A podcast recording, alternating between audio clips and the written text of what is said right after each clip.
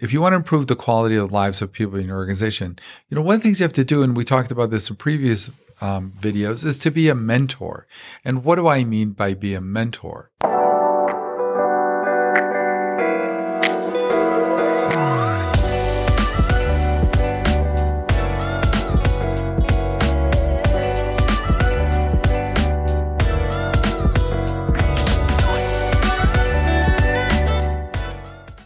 Hi, welcome to another episode of Baktari MD. This season, we're going to be covering Crash CEO School. So basically, we're going to try to go over all the skills that you need to be an effective CEO, be an effective leader, sort of without having to make all the mistakes, you know, as you learn the tr- tricks of the trade. Maybe, you know, learn some from other people's mistake and incorporate it into your style and mannerism. Doesn't really matter what size organization you're in. Obviously, the bigger organizations have different challenges than the medium and the small, but some of these skills hopefully transcend all of that. If you like the content of Crash CEO School, make sure you comment, like, and subscribe because it really helps us in our channel grow and it helps us put out more content like this. So thank you so much. Now, in my last episode, we talked about, you know, mentoring people in your organization to become owners, rather than just renters and what that could bring to your organization. But that only works. People only become owners if the people on the other side of the equation appreciate that and, and are grateful for that and reward that.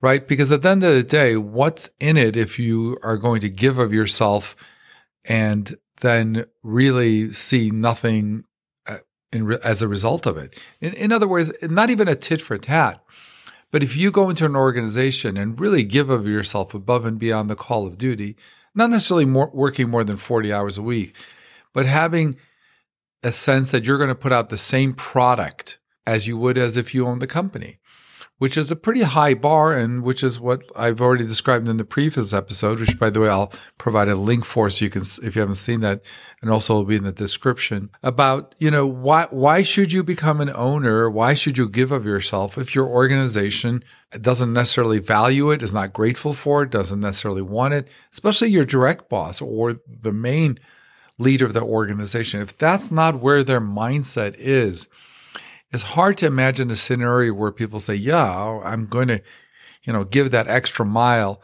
when it doesn't even get noticed or acknowledged. It's interesting though, the people who do give the extra mile aren't necessarily saying, I need a tit for tat. Every time I do something, I need a raise, I need acknowledgement. But broadly speaking, over the course of time, if those kind of efforts are not acknowledged, if you're not grateful for it, if you don't appreciate it, long term is just simply not going to work. So in this video, I'm going to go over how you as a leader, whether you're the CEO or leader of a department, need to understand and appreciate what your staff, employees, uh, your leadership team is doing and how you need to be cognizant and how you need to respond to that. At some point, they're going to be looking to you and saying, hmm, okay, I'm giving my all, I'm doing all this, but how is that being digested? How is it being interpreted? If that makes sense. So to start off this topic, I want to borrow a phrase that I heard from Patrick Bet-David about the role of a CEO. And I am going to paraphrase what he says, and I'll put a link to his YouTube channel. He's got great material there.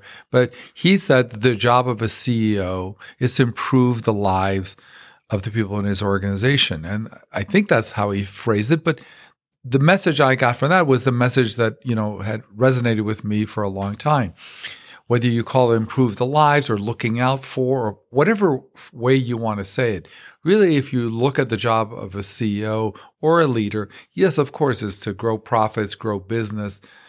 But really, those almost can often be secondary to taking care of the people in your organization and waking up every morning saying, how can I improve the lives of everyone in, in our organization in a way that's win-win? Because in many ways, when you improve the lives of people in your organization, you know, they also in exchange take care of the organization and you show you're grateful, you show you appreciate it, and it's got to be a genuine sense of appreciation, not a sort of, hey, I, I only appreciate it because you're doing these great things. Because well, you know, what you'll find are cer- certain people go through rough patches and rough times where they're not contributing.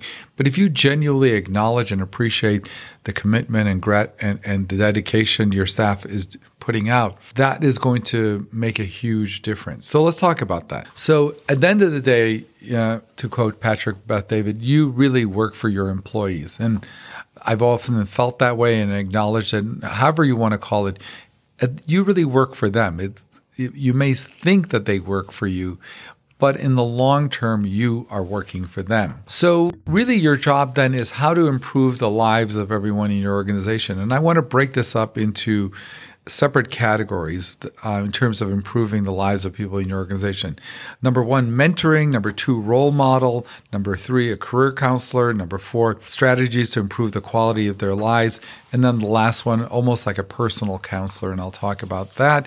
And the la- actually, the last one beyond that is to address their financial situation, meaning their financial compensation. So these are all the things you need to look at. So those six things are the things you need to look at, but let's go through each one one by one. Let's talk about number one. If you want to improve the quality of the lives of people in your organization, you know, one of the things you have to do, and we talked about this in previous um, videos, is to be a mentor. And what do I mean by be a mentor? Well, to be a mentor, you have to help people in your organization acquire different skill sets and you may have to literally directly help them acquire that. Whether those are soft skills such as inter- interpersonal relationships how they talk with coworkers how they deal with vendors those strategies need often a mentor to guide to i would say to even around the edges help understand the nuances and subtleties of some of these skills often this is not stuff you can put in a manual. The basics you can put in a manual, but some of the other stuff needs to literally be almost like an apprenticeship or a mentoring process for people to get the nuanced perspective of some of that. Now, some of our hard skills, literally how to use a software, how to, you know, navigate a certain technical situation. And again, if you're in a position to provide that kind of mentoring, that really goes a long way. And that of course includes technical skills that people may need in the in the job.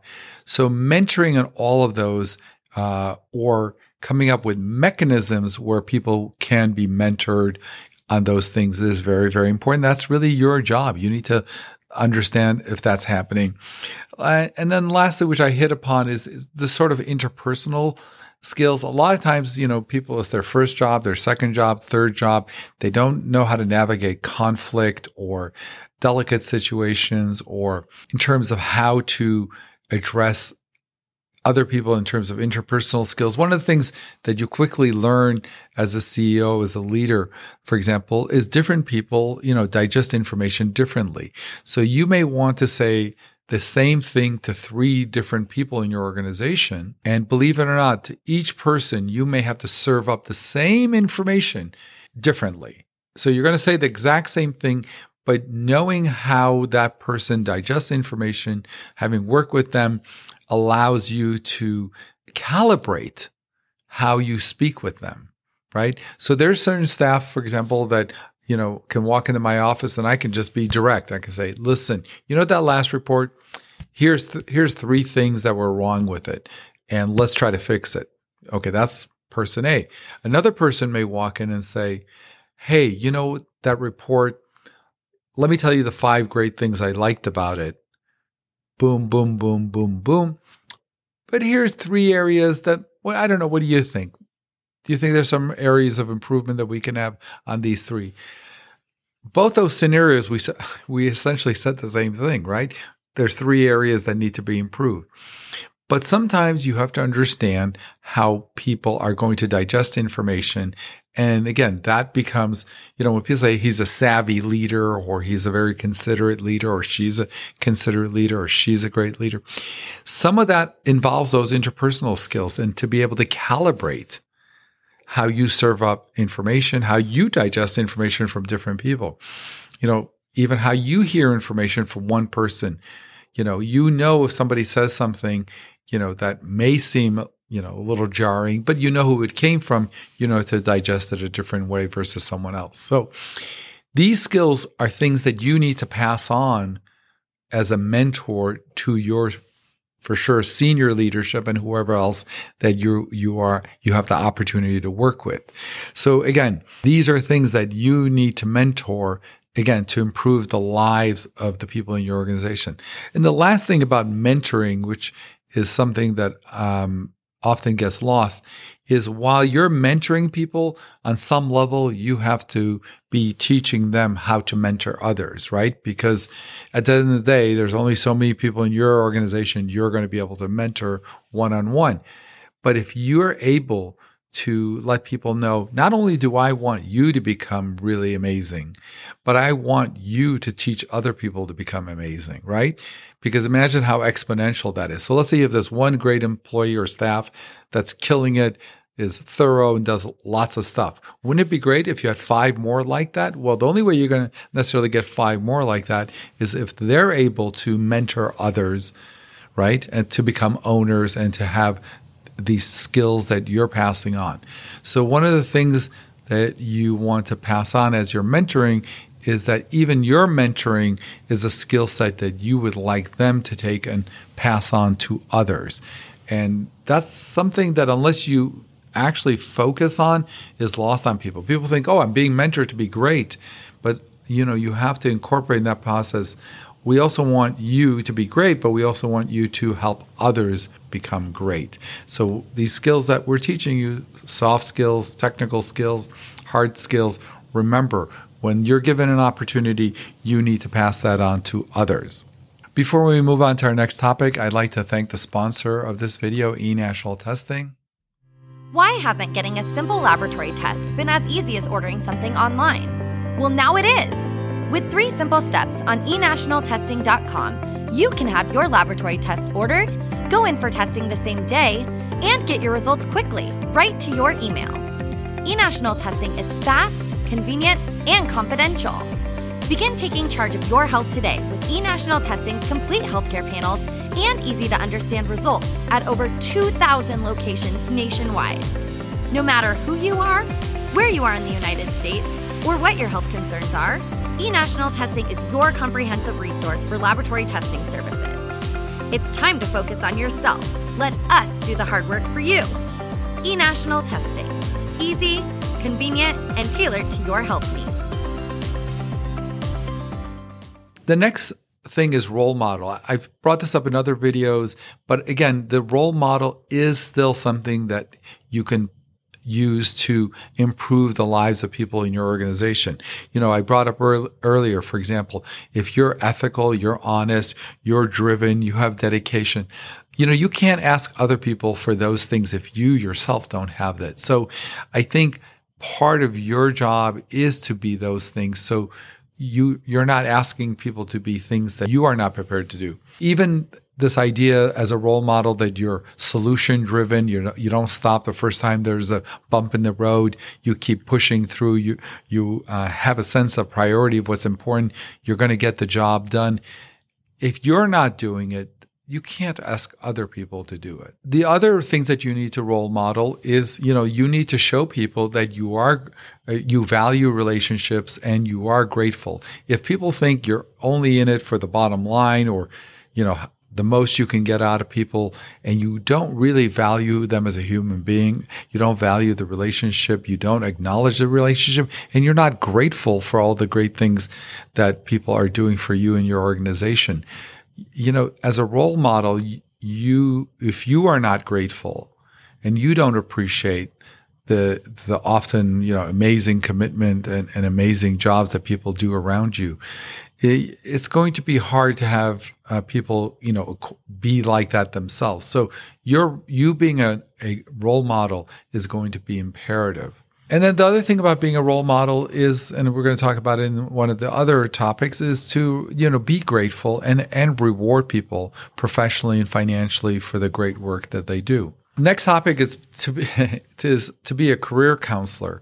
And I don't mean it in the traditional sense, but you know, I, what I have found is rarely does someone start uh, in an organization and then, you know, 20 years later, 10 years later, they're in the same department. They have the same thing that they were hired for. Some of our best leaders are people that were hired for maybe an entry level position and then literally worked their way up to you know, higher in different positions and things they would have never dreamed of when they started in the organization. So this idea that you're supposed to look at people's strong suits, see what they're really good at, and also what they're not good at and, and provide them with that, potentially with those skill sets so they can grow into other positions, other talents, other interests that they have, other things that they're good at. They just needed to be taught some additional skills in those areas that they didn't have it. So this whole idea that you're you're you don't just hire someone in the accounting department or the marketing department and and just say okay that's it. You you have to you know every once in a while take their temperature and see how their career is going where else can they blossom into. And again this is your job. Part of your job is to evaluate and assess those things. So next category is just, and I'm going to put this in the category of, of, improving the lives of people in your organization. And there's many ways to do it, but let's separate them out. One, for example, is the physical space. Obviously, uh, you know, we've all seen, um, you know, pictures of high tech companies in Silicon Valley with, you know, bowling alleys and pool tables and what have you. Obviously to take it to an extreme, but I think most middle America companies are not going to be able to do that. But that doesn't mean you can't value the physical space and make it comfortable and make it attractive as possible at depending on the size of your company, your revenue, but to actually think about the physical environment and as best as you can improve, add perks to the physical environment as, as allowed. The next thing is just, you know, s- special accommodations. Now, this is a two-edged sword. You can't be giving millions of people special accommodations uh, because obviously the organization still needs to uh, run as as best as possible. But you know, if someone is going through a, uh, a specific time, a special issue, especially once they've shown that they they they they're in it to win it. Uh, you know, you have to be cognizant. Sometimes they won't come to you. You may have to pick up on it yourself, but sometimes people do need special accommodations or sometimes a special schedule, uh, especially if something is going on. If you, if that's not on your radar screen, if you, if your antennas are not up for that and you miss that, uh, that's not, that's not going to be good. So you have to really understand that. Now, obviously, if somebody needs special accommodations every week, every month, that's a different story. But life happens. Uh, we all have lives. We all have issues that come up and you have to balance that uh, versus, you know, again, like I said, someone who every week something's happening, then then obviously it may be slightly different. The other thing is, um, uh, I don't know if people sometimes look at investing in technology that doesn't necessarily add to your bottom line. I think a lot of CEOs and leaders are like, okay, you know, we'll get this new technology because it's going to improve our sales order or it's going to improve our inventory, how much we spend on something. But sometimes you invest in technology that all it does is take work away from your staff that doesn't necessarily immediately translate into a financial benefit. It simply takes work away from them that maybe is grueling or repetitive or what have you. But what's interesting is the improving the quality of life for your staff, meaning taking work away from them that I don't want to say is not necessary, but if there's an easier way to do it and improving their quality of life, believe it or not, the sense of, you know, I love my job. I love, uh, you know, what I do all of these factors I've talked about above and this contribute to that. So if you ever have an opportunity to invest in technology that doesn't always impact your bottom line, simply makes the lives of people in your organization easier, uh, it's something you should invest in if you can. Uh, it's not intuitive because I think most leaders look at technology investments as you know, yeah, maybe it'll, it'll, save time for my staff so they can do other work. I get that. But sometimes it doesn't necessarily even free them up necessarily. It just makes the task they're doing easier. Next thing is kind of a touchy one. It's called being a personal counselor. So I personally, you know, uh, respect the privacy of my staff and I get it. But a lot of times, you know, things are brought to your attention uh, just because of the circumstances. And, you know, one of the things uh, you don't want to be is you don't want to take this idea that I don't, you know, I don't get involved in, in people's personal lives too far where you become insensitive or don't care. So I think finding that balance, especially if it's brought to you of trying to understand what the person's going through and, you know, at least offering support and understanding. And, you know, and often it just, just, you know, hearing the person out and providing just broad guidance without getting in the weeds. Um, I know like a lot of times when uh, my staff has come to me and they're struggling with something maybe outside of work, you know, sometimes it's just a matter of hearing them, just, you know, reminding them to make good decisions, uh, you know, that, that in life there's opportunities, uh, sort of forks in the road where decisions need to be made and to, you know, really evaluate, you know, decisions like, you know, what you're going to do with a relationship or what you're going to, you know, who you're going to hang out with. You know, those, you don't have to tell people, hey, don't hang out with the wrong person or don't hang out with this person. Or you just say, look, hang out with whoever you want or do whatever you want. Just make smart decisions. Okay. Cause the decisions are yours. So when there's a fork in the road, just make smart decisions. That kind of broad interpersonal support is a way of being there, providing that leadership, but you don't necessarily have to get involved in the, you know, minutia of people's personal lives, which I think need to be respected. So I don't know if that helps, but that's sort of the balanced approach that I like. Okay. So let's talk about financial compensation. So the one thing I, I think is really important, um, is, you know, whether someone is an owner or renter at the at the beginning doesn't really matter. I think it's really important to pay people, you know, what they're worth, what the current market value is for that person, and to understand that that's the, the bare minimum anyone should do with the proper benefits for the for their current situation. And I think you need to as the leader understand that is your job. And then, of course, if they prove themselves over the medium to long term to make sure the financial compensation is appropriate to reward for that sort of approach and attitude. So I think along with some of the other intangibles that we talked about, uh, the, also keeping in mind the financial aspects of it. So I hope that helps you understand some of the strategies about how to be a grateful leader, boss, CEO, and, strategies to incorporate in your everyday life to communicate that. So it's going to be a two way street. You can't ask people, you know, hey, give of yourself uh, and, and, give that extra mile. But yeah, but if you do, you know, thanks so much. But um, you know, that's it. So you definitely don't want that. And I think this sort of mutual combination of uh, you know leaders who are grateful and, and, acknowledge and appreciate the commitment of of their team uh, in the long run sets up a perfect uh, harmonious situation which will hopefully grow your company. So thank you so much for watching. Uh, make sure you like and subscribe and, and, leave comments below if there's other topics you want me to talk about. Uh, more than happy to, to uh, consider it. Please let the, leave those in the comments below too. Thank you so much and have a great day. Be well. Bye bye.